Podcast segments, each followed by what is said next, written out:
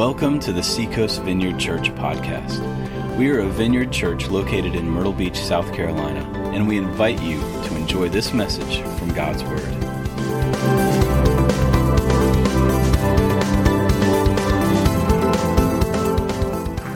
Uh, I'm your guest speaker today. It's good. Uh, some of you guys have probably come over the last five weeks and, and like enjoyed, I mean, what the crew has done, Lauren and and Brian and Doug, and uh, them together doing the nines, right? All of that, yeah.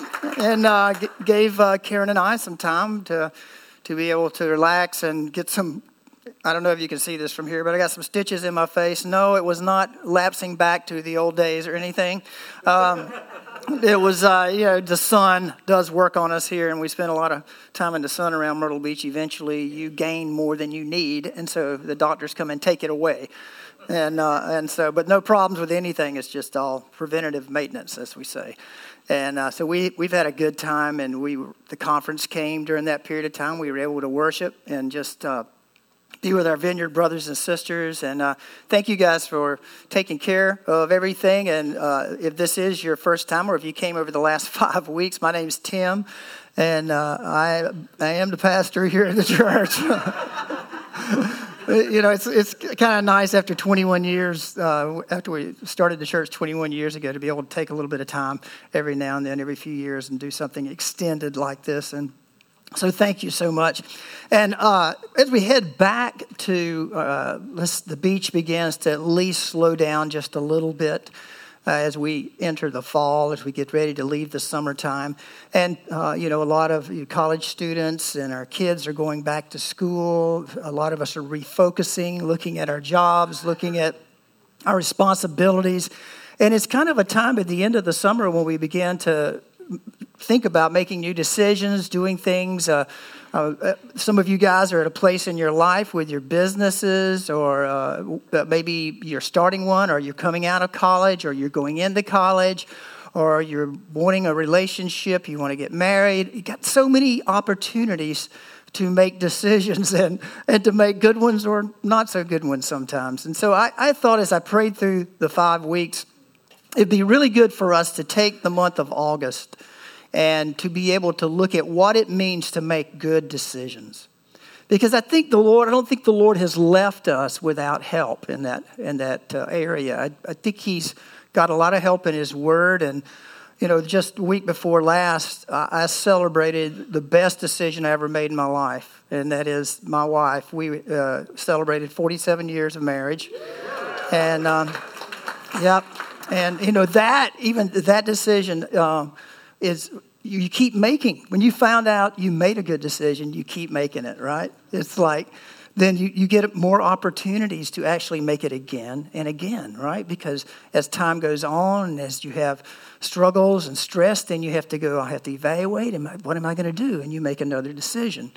And so this is what we're going to do. And on the back of your handout, there's a fill in. We're going to lay some foundation today, a little bit of groundwork on this. And then for the next four or five weeks, we're, we're going to we're going to take a look at it. Now, we are, as a vineyard people, as a part of the vineyard, uh, we, I think, have a wonderful, or at least we're trying to, have a grasp on what I would say is the Word and the Spirit, both together.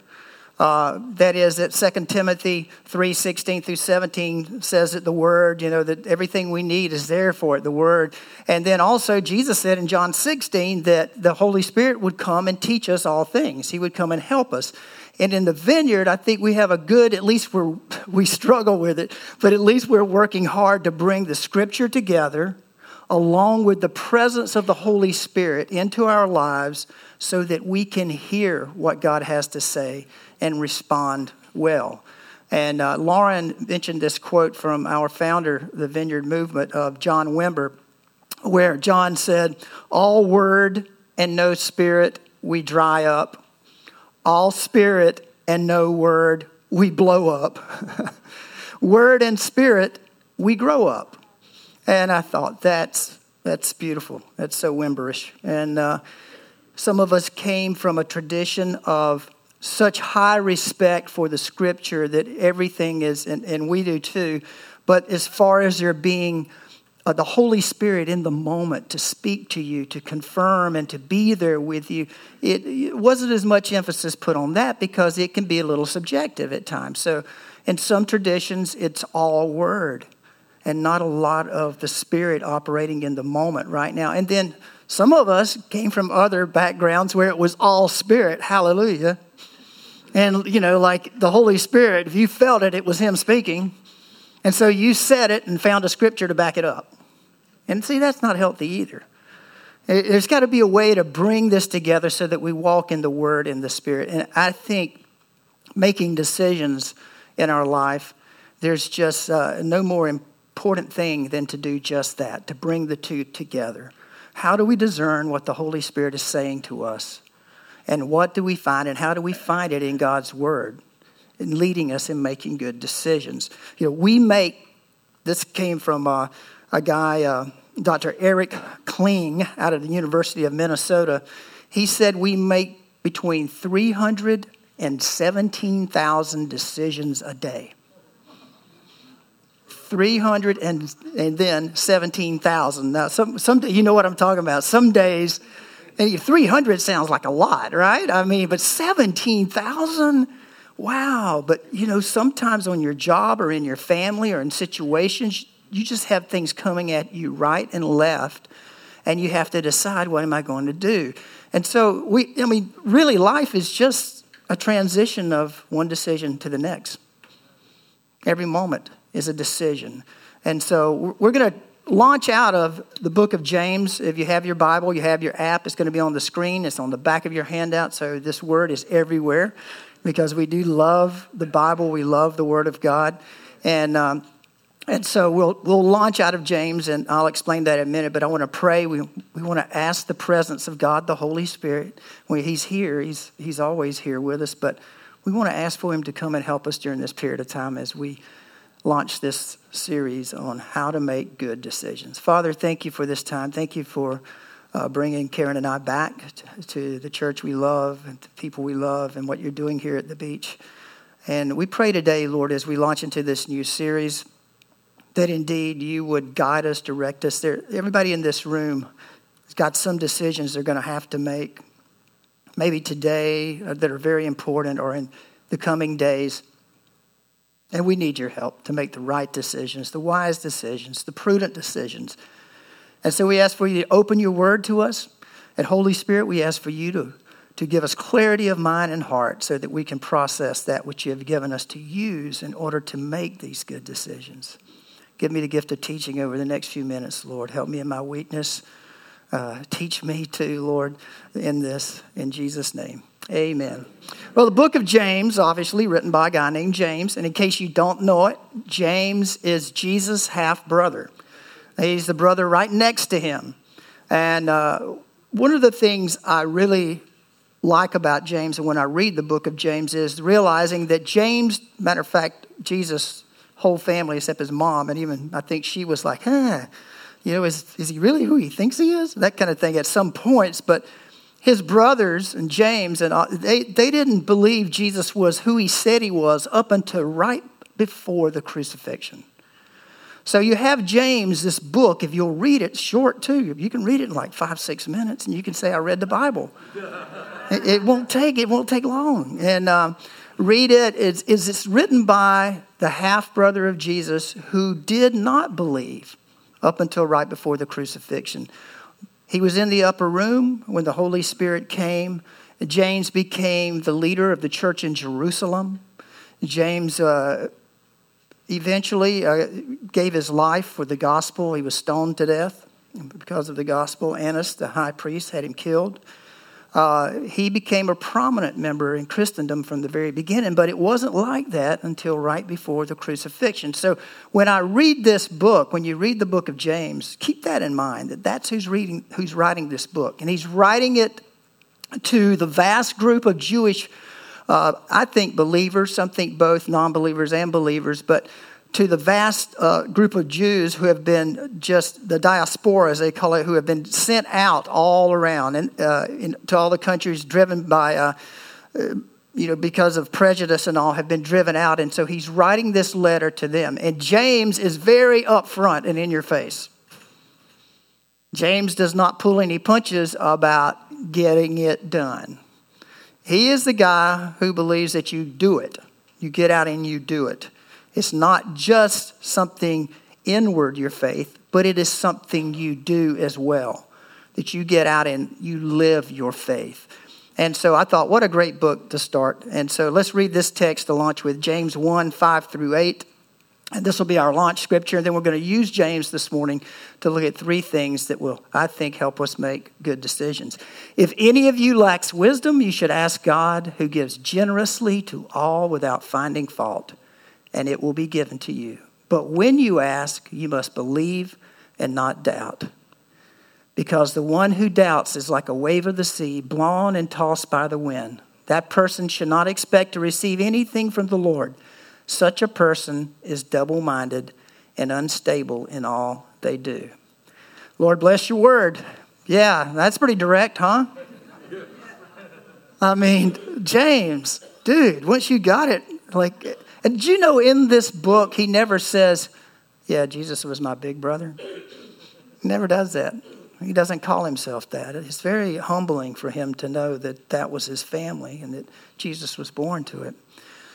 This, uh, as this book progresses on, we get to the second chapter. We read this If you really keep the royal law found in Scripture, love your neighbors as yourself, you are doing right. But if you show favoritism, you sin and are convicted by the law as lawbreakers.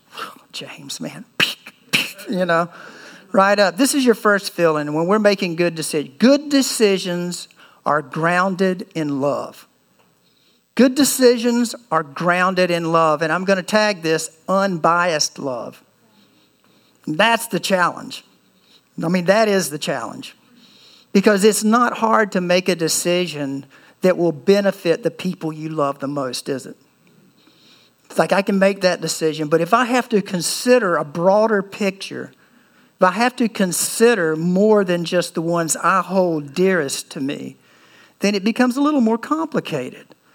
And um, good decisions have an element of a plan of welfare for others. So when we begin to consider what we're going to do in a situation, it's a great, you know, it's a great question to say, how is this going to affect others?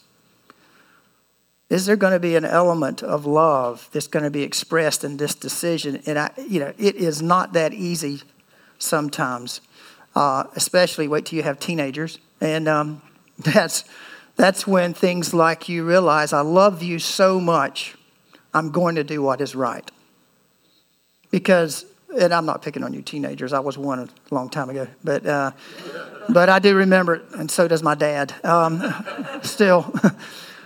But you, it gets down to the point that where you either let things go and you let things go, or you love someone enough to do what is best and right. You get it? There is an element of love in making a good decision. There's a, there's a sad example of this in the Old Testament in uh, 1 Samuel 2, where there's a priest named Eli. Eli uh, stayed there, uh, he was the high priest, ministered in the temple. Uh, he had two sons. Hophni and Phinehas, and they ministered in the temple with him. Maybe, uh, maybe you have read and you know of Hannah who wanted to have a baby and finally was pre- got pregnant, and she said, "Lord, if you'll let me get pregnant, I will give you my son. I will give him to you." And so in 1 Samuel, we read this story, and sure enough, Hannah cries out to the, to the Lord and cries out to the Lord, and she gets pregnant. And she has a baby named Samuel. And she takes him to the temple and she gives him to the priest and she says, he's, he's yours. And of course, she came back, and I mean, it's not like she abandoned him, but he was to be raised there for God in the temple. Now, I met a priest. This was a Buddhist priest. I was in Thailand once, and I was on this bus for like six hours. And I was sitting in the back of the bus, and this Buddhist priest sat down by me. And uh, his parents had dropped him off when he was eight years old at a, at a Wat, at a Buddhist temple, and left him there with a bowl of rice. That's what he got left with. And uh, he was a fascinator. Spoke six different languages. and uh, was getting ready to go to Sweden to work. Just a fascinating man and a very gentle man, and said that some missionaries had come by his house before his mom had left him at the temple and told him about Jesus and how he believed it, but then he was dropped off at the Buddhist temple and everything changed for him. Well, this story turns out a lot better than that for Samuel, but in the process, there are some decisions that were made, some good and some not so good. Eli was promised by God that he was going to bless his family and use his family and but what did Eli do? His sons were horrible priests. They took advantage of the people coming to the temple. They took their food. They abused the women that came. It was. you ever read the thing? The stories in the Bible. I mean, there are real stories in here. And in 1 Samuel 2 is a very sad story of a wonderful man, Eli, who was given a promise by God, but when it came down to making a decision based on love, unbiased love, he couldn't do it because he let his sons go. He let them go and do anything they wanted to do. And then one day God says, I've had it. I've had it with this. I've had it. And God asked him this He said, Why do you honor your sons more than me? Why do you honor your sons more than me? And that love for God the love for doing what God had called him to do was suddenly overshadowed by not wanting to discipline his children and not wanting to help guide them in the right direction. And it went way downhill because we get confused in our love, don't we? We think love is not to do something that needs to be done. And, and so we don't make decisions based on an unbiased love when it comes to many times, not, it, not just in our families, but even in our businesses or in ministry or, or wherever you are in your life. Sometimes we just let certain things overwhelm us to the point of not being able to make a really good decision. Should be based on love. It should be based on a love for what God wants. It should be based on a love for what is great for the kingdom, for his rule and his reign. And uh, that should be the centerpiece of all that we do. Good decisions are grounded in love, unbiased love. And you know, our decisions reflect what we treasure most. You can do an inventory in your life right now and look back on your decisions, and you will find out what you treasure the most. And so, as we start this process of of learning what it means to make good decisions, let's remember that indeed it's based on love. It's grounded in love, but it's grounded in a love that is much more than just this myopic, special place for certain individuals. It's much broader than that. It's the kingdom of God. It's God's will, what He has in store, and that we love that. And that'll be good for the ones we love too, if we operate in it. So that's your first one, you know, and that's. Uh, you know, a good question when you to test your decision is is this love's way? What I'm about to do, this decision I'm about to make, is this love's way? Is it? In James 4 3, as we move on with this, it says this James says, When you ask, you do not receive because you ask with wrong motives. Love, now our motives. Good decisions are based on good motives, right motives, healthy motives, good motives. And again, that's not as easy sometimes to discern in our hearts. You know, what is, what is the motive for me making this decision right now? How many of you make, you make your decisions so it's the least painful for you? Like, well, this, this won't be as this won't be as hard for me, so I'll make this decision this one's going to go a lot easier. So, you know, is that the is that the good motive? I mean, is that is that something that should be driving us? I understand. I totally get it. I really do. I totally get going that way. And sometimes we freeze up, don't we? We don't make it. Did you know when you don't make a decision, you made a decision? That was one of those 300 or 17,000. That was Yeah, it's like I, I, you know, like Scarlett O'Hara. You know, it's like oh, you know, uh, some of you don't know even who she is, of course, but in, in Gone with the Wind. But you know, she says there's always tomorrow. Like I'm going to worry about that tomorrow. I'm not just not going to do it today. I'm just going to shove it off somewhere. That's a decision as well. We think it's not. We think, oh, I, I don't have to make this decision right now. But when you didn't make it, you made one. And the motive was to try to not to make one so I won't feel uncomfortable. So maybe there won't be as much pain in this decision for someone, especially me. Um, so I won't make this decision, but that was a decision in that moment. And somebody's, you know, somebody's going to make the decision. And uh, the motives are very important. I dare say that sometimes the motive behind our decisions is more important than the decision itself because it exposes so much in our lives. I mean, it's a good thing to give. It's a wonderful thing to give, but if you give with the motive to be seen for your giving, then it's not that good. It's good to pray. It's wonderful to pray, but if you pray so others can hear you and go, oh, what a holy person, then the motive's wrong. The motives are at the heart of everything, why we do what we do, and they're not that easy sometimes to discern. And sometimes we think, I'm going to make this decision. My motive is that, you know, it'll be a good decision, it'll be a painless decision, and there'll be peace in the decision. And we're going to cover a lot of this in the next few weeks. But you know what? Jesus was in the garden. You remember that right before he was crucified? And he is sweating blood, crying blood, weeping blood. He is making a decision in that moment to suffer. Why? Because his motive was to redeem me and you.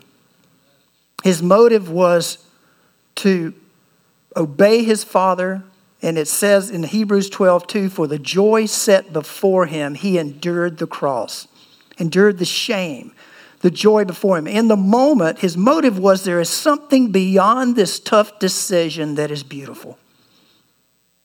That is the joy set before Jesus. And we find ourselves, of course, it's nowhere near that depth. But many times we will find ourselves in a valley of decision where there is going to be pain in the moment.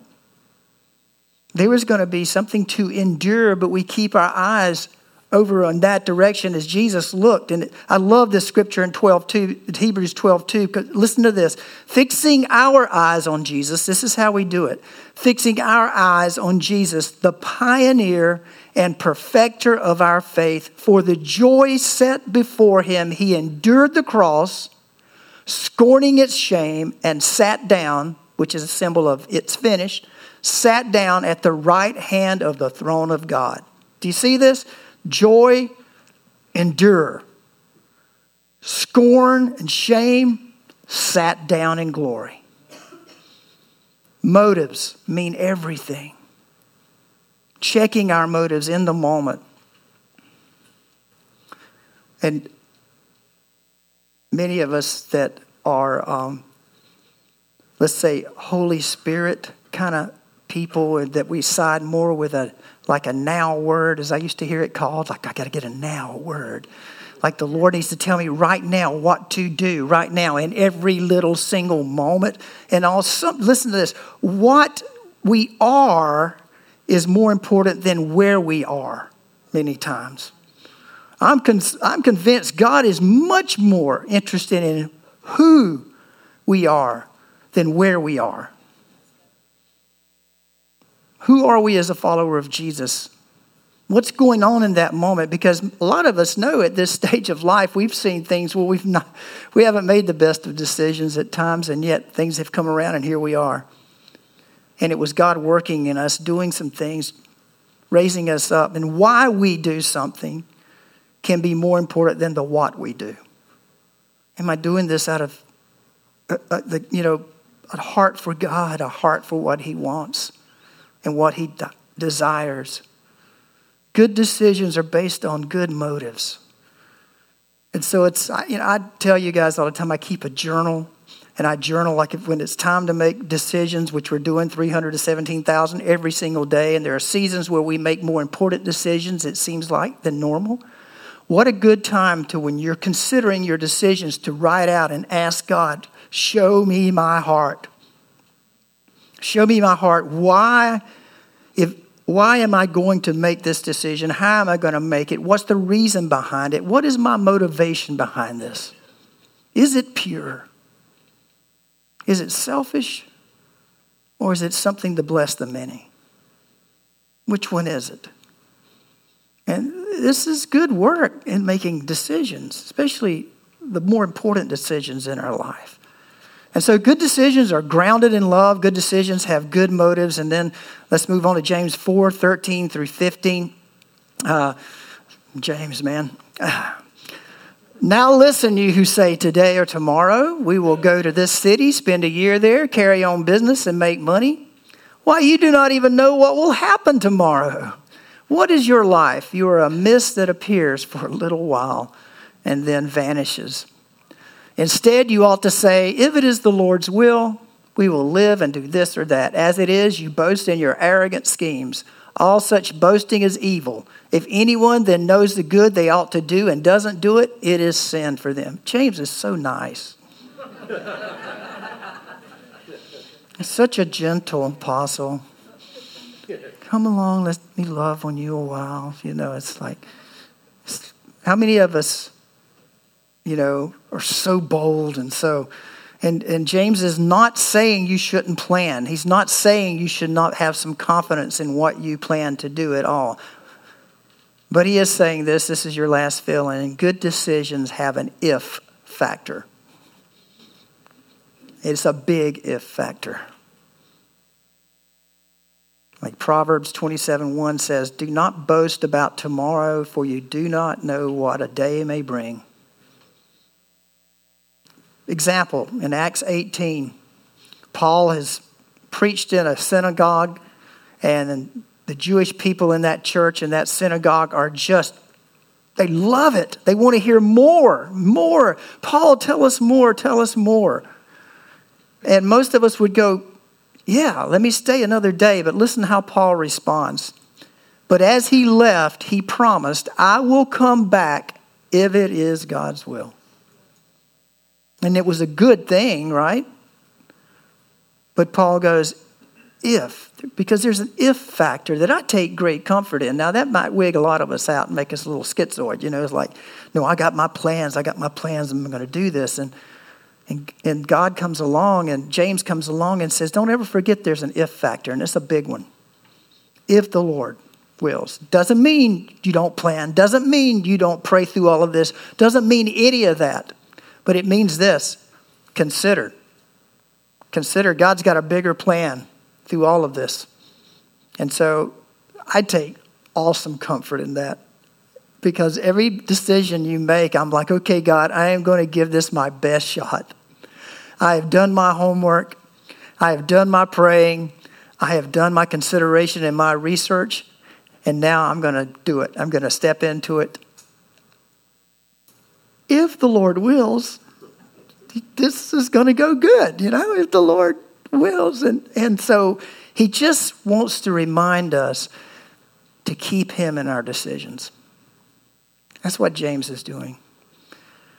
We don't make decisions in our life, we followers of Jesus, to the exclusion of the one who called us and saved us.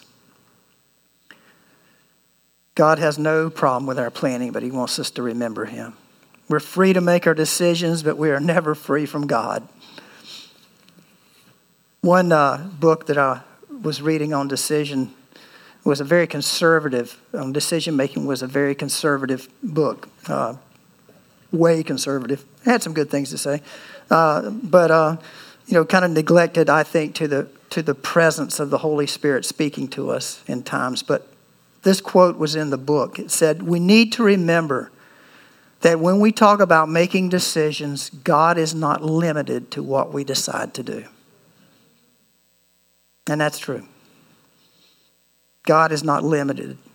And so I take great comfort in that because if I do miss it, I know God can come back around. He'll come back around and work it together for good. I believe that. But that doesn't mean, just like the picture of Eli in the Old Testament, it doesn't mean that we just take it for granted and we willy nilly go out and do what we want saying, well, God will, you know, God's sovereignty will cover everything and it doesn't really matter about my decisions. Look at Eli's life. Did God have his way with Eli, with Israel? Absolutely. But you know what happened? Eli and his family missed being used by God in a wonderful way because of their decisions and their lack of making the right ones. And God doesn't want that for us. So, yeah, He'll come back around, He'll work things. But you know what He wants? He wants you to be a part of that.